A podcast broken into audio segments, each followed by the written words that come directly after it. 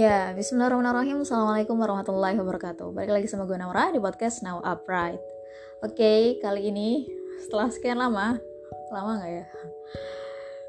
Gue mulai terpikirkan karena beberapa pekan gue sebenarnya vakum dari menerima ajakan orang-orang untuk mengisi di acara-acara tertentu.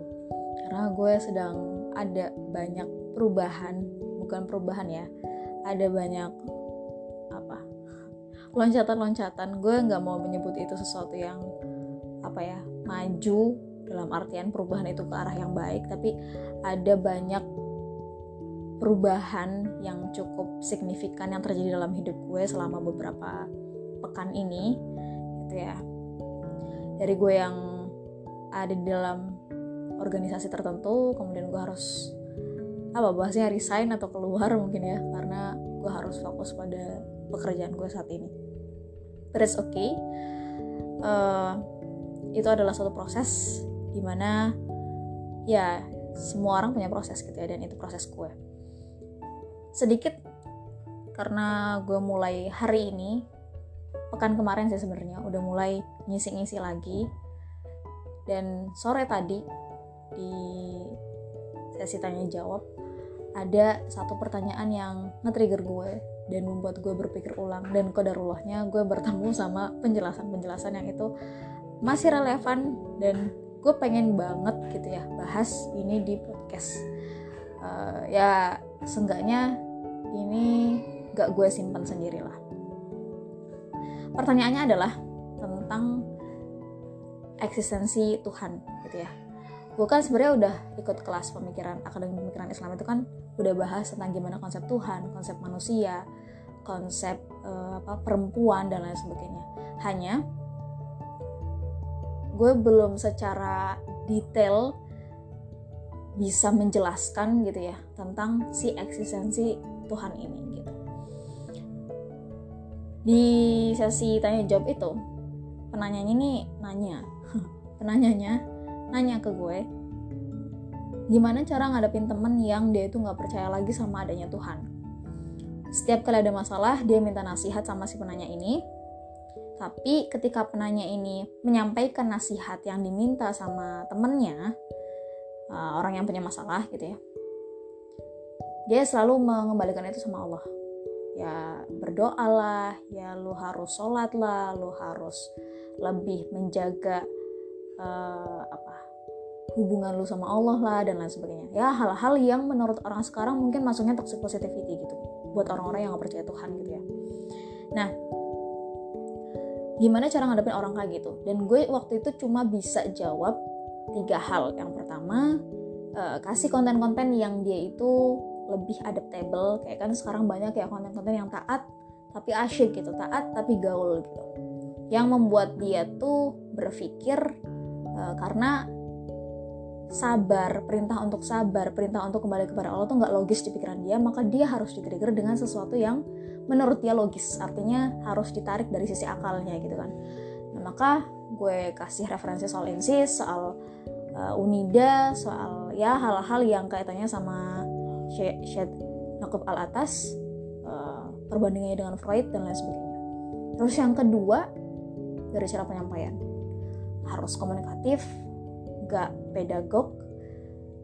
Terus yang ketiga pastinya doa. Nah tapi masih ada rasa ganjel gitu ya, karena gue belum bisa menjelaskan sedetail dan selogis di apa ya, selogis akal gue gitu, karena itu pertanyaan spontan dan jawabannya juga harus spontan gitu kan.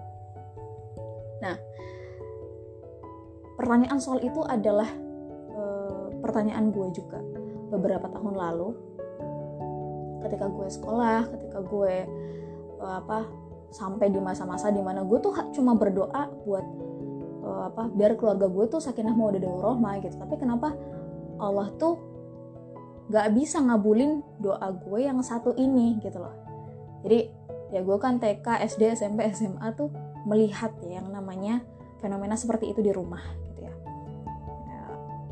Dan doa gue tuh dari dulu cuma ya Allah jadikanlah keluarga hamba menjadi keluarga yang sakinah mawaddah dan warahmah.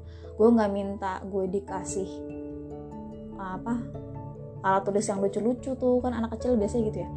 atau mainan apa gitu kan. Gue nggak pernah minta kayak gitu ke Allah. Gue cuma minta, ya Allah, jadikanlah keluarga hamba menjadi keluarga yang sakinah, mawadah, warohmah. Nah, nah tapi gitu ya, gue sempat ada di titik ya tahun dua ribu enam belas, dua ribu awal-awal dua ribu tujuh belas, dimana gue waktu itu lagi jatuh-jatuhnya, gue lagi jauh-jauhnya sama Allah, gue lagi uh, apa mencari eksistensi ini, Allah tuh ada nggak sih gitu. Kayak ya bayangin lu, gue lulusan pesantren gitu, gue lulusan apa bahasanya tuh sekolah Islam gitu ya, dari T K, S D, S M P, S M A sampai gue kuliah pun gue masuk apa sekolah tinggi yang ya, ya Islam lah maksudnya gitu ya, dasarnya tuh basicnya tuh pendidikan Islam. Tapi gue tuh nggak merasakan kehadiran itu sampai nilai akidah gue, nilai matkul akidah gue. Ya bayangin akidah, akidah kan sesimpel lu tuh memahami bahwa ya ada tauhid, ada ma'rifatullah, ada ma'rifat rasul dan lain sebagainya. Tapi gue tuh karena nggak relate sama materinya gitu, gue nggak ngerasain adanya efek uh, ketuhanan itu dalam diri gue. Maka ya udah gue ogah-ogahan gitu, gue satu ogah-ogahan, gue nggak ngerasa relate dan akhirnya nilai gue C kalau nggak salah waktu itu. Bayangin itu materi akidah udah diulang-ulang dari gue S D, S M P, S M A, tapi gue tetap nggak relate. Nah sampai akhirnya gue uh, menemukan ya proses dimana gue naik gunung dan lain sebagainya, gue ketemu orang-orang yang oh ternyata dunia gue tuh sempit banget ya kemarin gitu. Ternyata ketika gue melangkah keluar, yang namanya kebahagiaan tuh dicari ya gitu. Namanya kebahagiaan tuh diusahakan ya, bukan kita terus-terusan meminta orang lain untuk uh, mendatangkan kebahagiaan itu gitu. Nah, mulai dah itu, uh, mulai dari situ gue udah mulai apa ya, udahlah apaan sih gitu ya, masa manusia mau hidup dengan mental korban terus gitu. Nah ada satu yang relate di sini, kadang ya, yang namanya hidayah sama kayak kebahagiaan ya. Hidayah itu kan orang kan bisa bahagia ketika dia mendapatkan hidayah, ya nggak? Kalaupun misal uh, hidayah yang gimana, ya hidayah gitu ya. Maksudnya namanya hidayah kan petunjuk gitu kan. Orang tuh bisa resah, orang bisa galau, orang bisa takut karena dia nggak dia nggak mengetahui tentang sesuatu yang dia takuti, tidak mengetahui kepastian dari kegalauan yang dia alami atau keraguan yang dia rasakan gitu ya. Nah, maka ketika kita mengetahui atau menyadari suatu realitas tentang suatu hal gitu ya, kita nggak akan merasakan keraguan itu, ketakutan itu dan lain sebagainya. Itu uh, itulah kenapa gitu ya, maksudnya Allah tuh memberikan hidayah gitu ya. Jadi hidayah itu bukan dalam konteks kayak uh, menyuruh kita untuk terus-terusan ber apa ya bergumul atau berpikir bahwa hidayah ya itu adalah berkaitan dengan ketuhanan dan lain sebagainya, meskipun itu bagian dari hidayah gitu ya. Sehingga kadang dengan mendengar istilah hidayah tuh orang langsung antipati, wah ini keislaman nih gitu ya, atau ini teroris nih, atau ini uh, apaan sih gitu ya. Ya karena hidayah tuh ya hanya sekedar kata yang sebenarnya hidayah itu adalah kunci dari kebahagiaan yang kita cari gitu. Kita butuh petunjuk untuk hidup gitu, dan dihadirkanlah Al-Quran gitu, yang dimana Allah sendiri menjelaskan bahwa Al-Quran ini adalah obat gitu ya, syifa. Yang syifa ini dimaksudkan adalah obat dari keraguan kita, dari ketakutan kita, dari hal-hal yang membuat hati kita tuh gak tenang gitu kan. uh, Selain ala bidzikrillah tatmainul qulub, ya cari kita mengingat Allah. Gimana kita bisa ingat kalau kita gak tahu kan gitu. Nah sedangkan Allah menjelaskan dirinya dalam Al-Quran.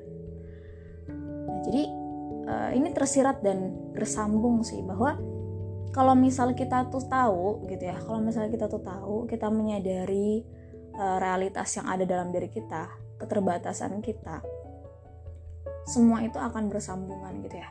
Sama kayak gue tuh baru nonton video motivasinya, bukan video motivasi sih, apaan sih, videonya Ferry Irwandi gitu ya. Gue nih udah uh, lumayan apa ya, ngikutin beliau dari zaman-zaman beliau collab sama Skinny Indonesia dua puluh empat. Nah, dari situ gue melihat bahwa gue bukan orang yang, gue meskipun orang komunikasi atau orang media, tapi gue nggak nggak jago ya, maksudnya uh, dalam sinematografi atau videografi atau perdesainan gue nggak jago. Tapi gue nggak interest ke itunya, tapi gue lebih ke, uh, lebih interest kepada apa yang dibawa sama si Ferry Irwandi ini.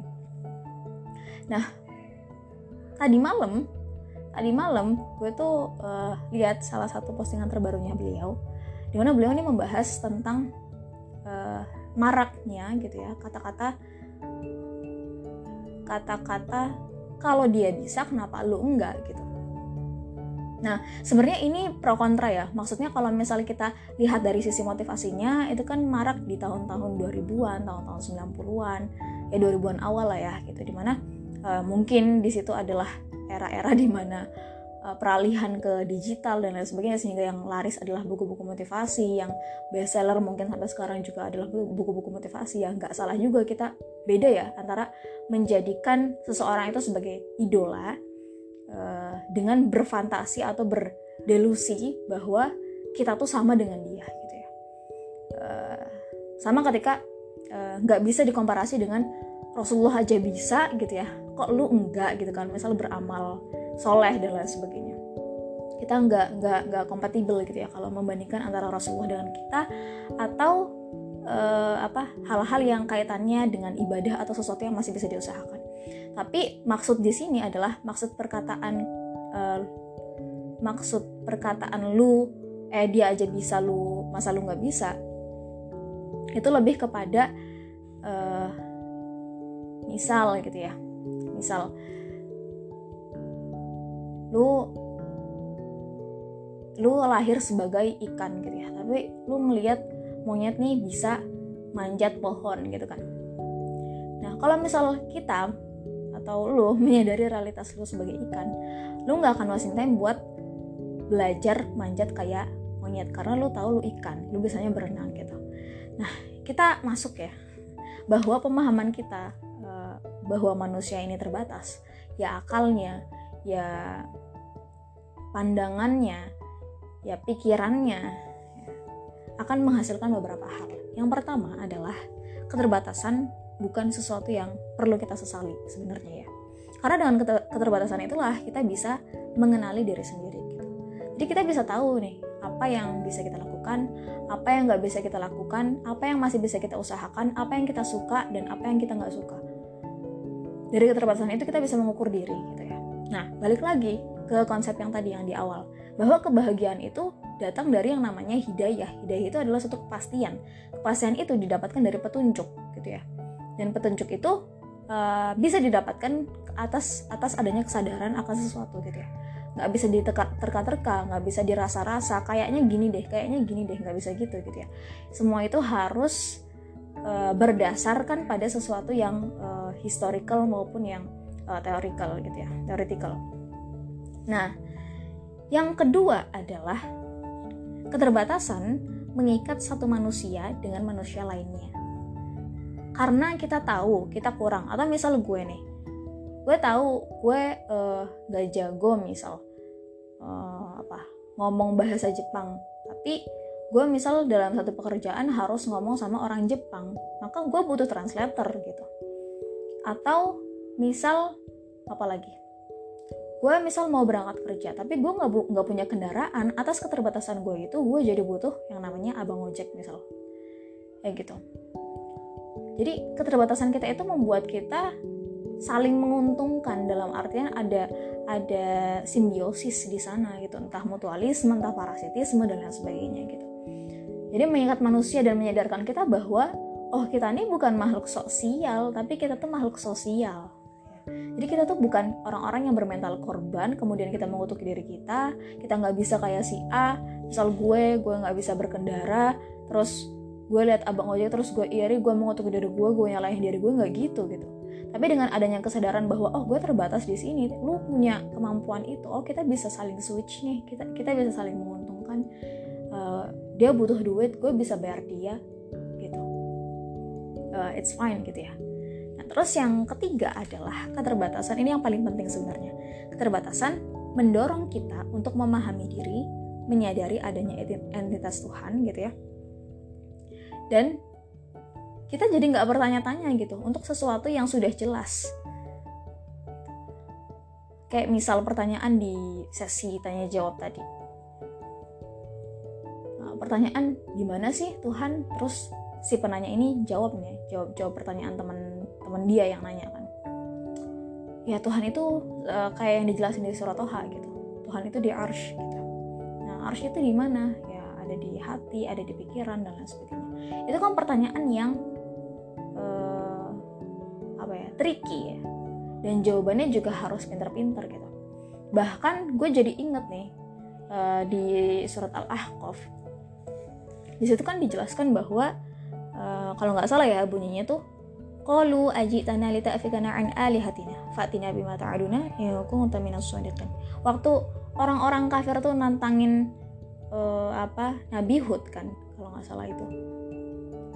Nantangin kalau lu kamu tuh mau nyuruh kita tuh berhenti buat nyim- buat nyembah Tuhan kita yang sekarang gitu. Mana azabnya? Jangan cuma ngomong doang gitu. Padahal ya istilahnya peringatan dan apa ya? Peringatan dan anjuran untuk melakukan sesuatu itu kan Nabi Hud sendiri pun enggak tahu gitu.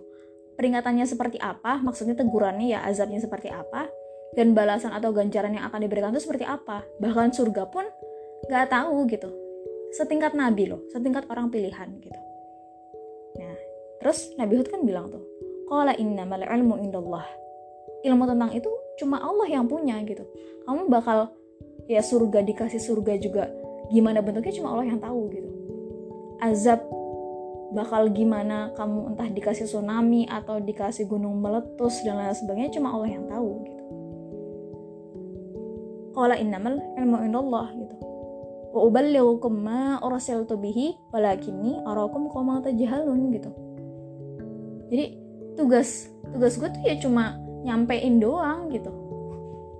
Nah itu kan ada sesuatu yang gak bisa dilogikakan kan gitu. Karena Nabi Hud ini sudah ada dalam posisi yang oh gue menyadari gue manusia. Meskipun Rasul gue manusia. Keistimewaan gue adalah apa yang Allah izinkan untuk ada pada diri gue gitu. Keistimewaan Einstein untuk berpikir lebih ya itu kehendak Allah yang ada pada diri dia gitu. Kan rame tuh ya perbincangan bahwa manusia tuh hanya menggunakan sepuluh persen dari otak otaknya gitu ya. sepuluh persen dari uh, kemampuan otaknya. Nah, kan banyak juga penelitian bahwa ahli neuron tuh mengatakan itu adalah hoax. Itu adalah uh, sugesti yang diberikan kepada orang-orang di masa uh, peralihan dari masa konven ke masa yang digital. Itu menarik sebenarnya buat gue. Karena kesadaran sebenarnya gue udah me, apa, menyadari itu ya di konten-konten gue sebelumnya, di bahasan di podcast-podcast gue sebelumnya gue udah bilang bahwa kesadaran kita akan realitas keterbatasan kita tuh, realitas bahwa kita terbatas tuh uh, akan membuat kita tidak menghabiskan waktu untuk sesuatu yang sia-sia gitu. Nah tapi uh, sebenarnya di di pikiran gue dan dari hati gue yang terdalam tuh gue masih ada satu ragu yang belum eh klik apa nih gitu. Uh, yang bisa mendetailkan si keterbatasan ini gitu dan uh, alhamdulillahnya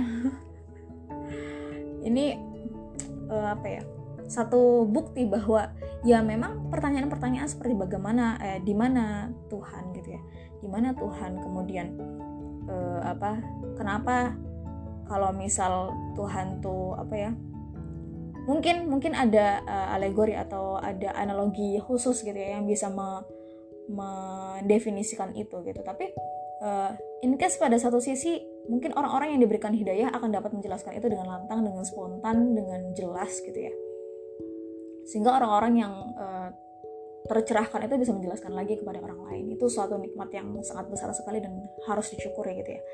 Tapi in case dari keterb- keterbatasan inilah kita menyadari, gue gue pribadi menyadari bahwa oh ya kita didesain untuk sebenarnya memiliki uh, kapasitas atau muyul ya uh, kemampuan di bidang-bidang tertentu gitu, bidang-bidang tertentu yang gak semuanya bisa kita apa, bisa kita jadi ahli atau pakar di sana. Meskipun kayak tadi kan setelah zamannya Imam Syafi'i itu kan belum ada orang yang bisa dianggap sebagai fuqaha lagi ya, maksudnya dari empat imam mazhab itu.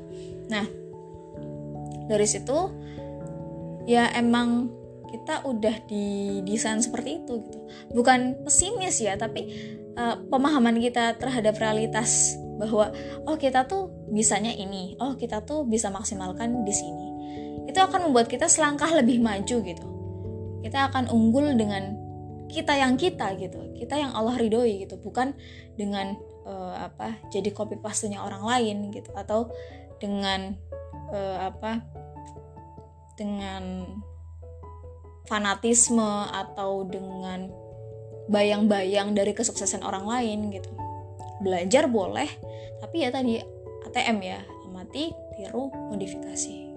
Bahwa ada hal-hal yang bisa kita manfaatkan, ada hal-hal yang bisa optimalkan dari diri kita sendiri atas izin Allah gitu ya. Kalau misal teman-teman eh, ahli di apa misal dunia per apa ya dunia bangunan misalnya, ya, manfaatkan di situ. Atau misal teman-teman ahli di dunia kesehatan, manfaatkan di situ gitu. Tapi basicnya tadi, landasannya tadi kesadaran bahwa semua itu tidak berjalan atas kecuali atas kehendak Allah gitu ya. Semua itu berjalan pasti atas kehendak Allah. Jadi ya nahnu addu'at qabla kulli syai gitu ya. Kita adalah dai sebelum menjadi apapun gitu. Jadi tugas kita yang penting dimanapun posisi kita, kita harus sadar uh, apa yang bisa kita lakukan. Kadang kan juga ada teman gue tuh yang bilang, teman-teman gue yang kuliahnya di kedokteran, yang kuliahnya di dunia kesehatan, terus kalau ngelihat gue, misalnya gue aktif di organisasi, terus gue bahas soal isu-isu keislaman, soal isu-isu uh, apa uh, modern, kontemporer dan lain sebagainya, terus yang rasa iri dan lain sebagainya. Ah, nah gue nggak bisa nih gitu buat aktif kayak lu, buat aktif berdakwah kayak lu, bahwa ya lu dakwahnya di situ gitu, ya kan sama ini, ini sama nih, kompatibel nih. Gue bisa dakwah di sini. Lu mungkin di dalam lingkungan kerja lu, lu nggak bisa speak up tentang apa, tentang kampanye misal anti R U U T P K S misal atau permen ya. Tapi uh, minimal kan penolakan terkecil itu ada di dalam hati lu. Gitu. Jadi semua itu uh, Islam tuh mudah kok. Ya, tapi jangan dimudah-mudahkan gitu ya. Jadi uh, itu salah satu kesadaran, salah satu hal yang ketika kita menyadari itu adalah satu kesyukuran yang besar gitu ya. Bahwa wah, Allah tuh baik banget kita. Kurang lebihnya itu aja. Selamat menjalani hari-hari ke depannya. Semoga semakin baik, semoga semakin optimal dalam kebaikan, semoga semakin istiqomah. Kurang lebihnya itu aja. Mohon maaf kalau ada salah-salah kata. Kritik dan saran ditunggu di et catatannora, et noranazif, atau W A ke WhatsApp gue bagi yang punya nomor gue. Wassalamualaikum warahmatullahi wabarakatuh. Bye.